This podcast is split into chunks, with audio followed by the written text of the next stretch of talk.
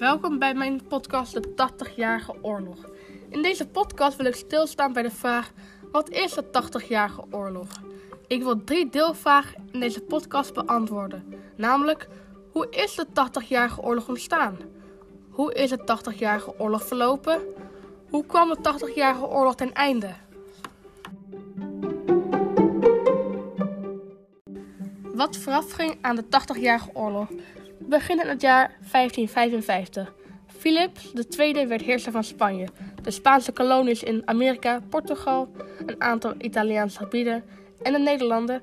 De Nederlanden bestonden toen uit 17 gewesten. En die Philips II had het enorme rijk van zijn vader, de Spaanse keizer Karel V, geërfd. Margaretha van Parma, de halfzus van Philip II, werd landvoogdes van Nederlanden. Philip II woonde in Spanje. Hij stelde Margaretha van Parma aan als zijn plaatsvervanger om de Nederlanden te besturen in zijn plaats. Er was een hoop ontevredenheid over Philip II. Ten eerste wilden de Nederlandse edelen en bestuurders van het geweste, de stadshouders, geen centraal bestuur, want dan zou Philips II meer macht krijgen en de stadshouders overbodig worden. Ten tweede voor Philips II regelmatig om nieuwe belastingen, omdat hij voortdurend in oorlog was met andere landen en daar veel geld voor nodig had.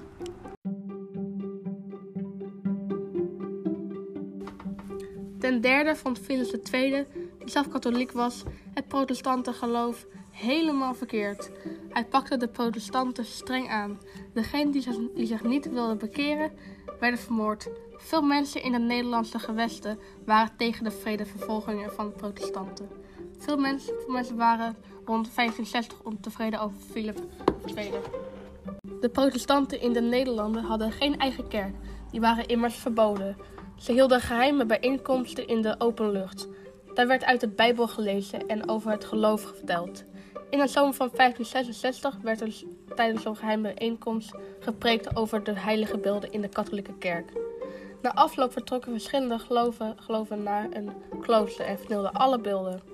Zo begon de beeldenstorm. De vernielingen en plunderingen van de katholieke kerken en kloosters in de Nederlanden door protestanten. Philip II was woedend over de vernielingen in de kerken en kloosters.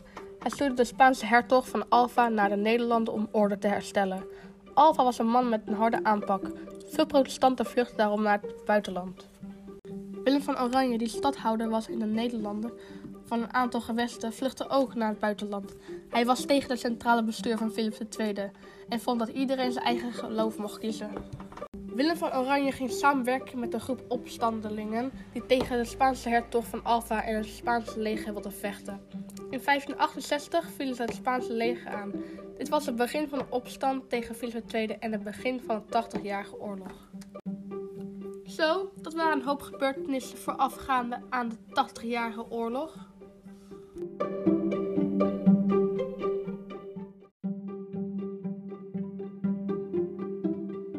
In 1572 hadden Willem van Oranje en de opstandelingen voor het eerst succes en veroverden ze het plaatsje Den Briel aan de kust van Holland.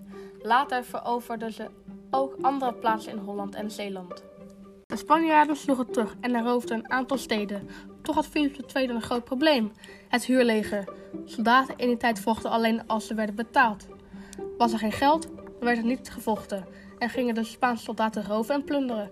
In deze tijd was de schatkist van Philips II regelmatig leeg. Deze plunderingen zorgden voor veel boosheid onder de inwoners van Nederlanden. De Nederlanden raakten daarom verdeeld. Willem van Oranje was leider van de opstand in de noordelijke gewesten van de Nederlanden. Hij kreeg hulp van protestanten en watergeuzen. Dat zijn gevluchte protestanten en anderen die ontevreden waren met Philips II. Ze maakten als piraten de wateren rond Nederlanden onveilig. De noordelijke gewesten sloten in 1579 een verbond tegen Philips II. Unie van Utrecht. In dit verbond beloofden zeven noordelijke gewesten elkaar te helpen in de strijd tegen Philips II en het Spaanse leger. Die noordelijke gewesten besloten in 1581 dat Philips II niet meer een koning was. Ze verklaarden zich onafhankelijk. Willem van Oranje werd in 1584 vermoord door Balthasar Gerards in opdracht van Philips II. Gerard zei dat hij Willem van Oranje wilde spreken. Nadat Willem van Oranje zijn maaltijd had gegeten. En de eetzaal verliet, schoot Gerard Willem van Oranje van dichtbij zijn borst en ze zei: In 1588 werd de Republiek der Zeven Verenigde Nederlanden uitgeroepen, een land van de koning, en zonder centraal bestuur. Beslissingen namen de gewesten samen in de Staten-Generaal, een vergadering van afgevaardigden van de zeven gewesten van de Republiek. Zij beslissen samen over buitenlandse politiek en van het land. Rond 1600 veroverden de legers van de Republiek grote delen van Brabant en Limburg. Iedereen vond dat de oorlog lang genoeg had geduurd. Beide partijen waren dus strijdslacht en het geld was op. De mensen leden honger. Iedereen wilde nu eindelijk wel eens rust. Op 15 mei 1648 sloten Spanje en de Republieken der Verenigde Nederlanden een vredesverdrag. De Vrede van Münster, de 80-jarige oorlog, was ten einde.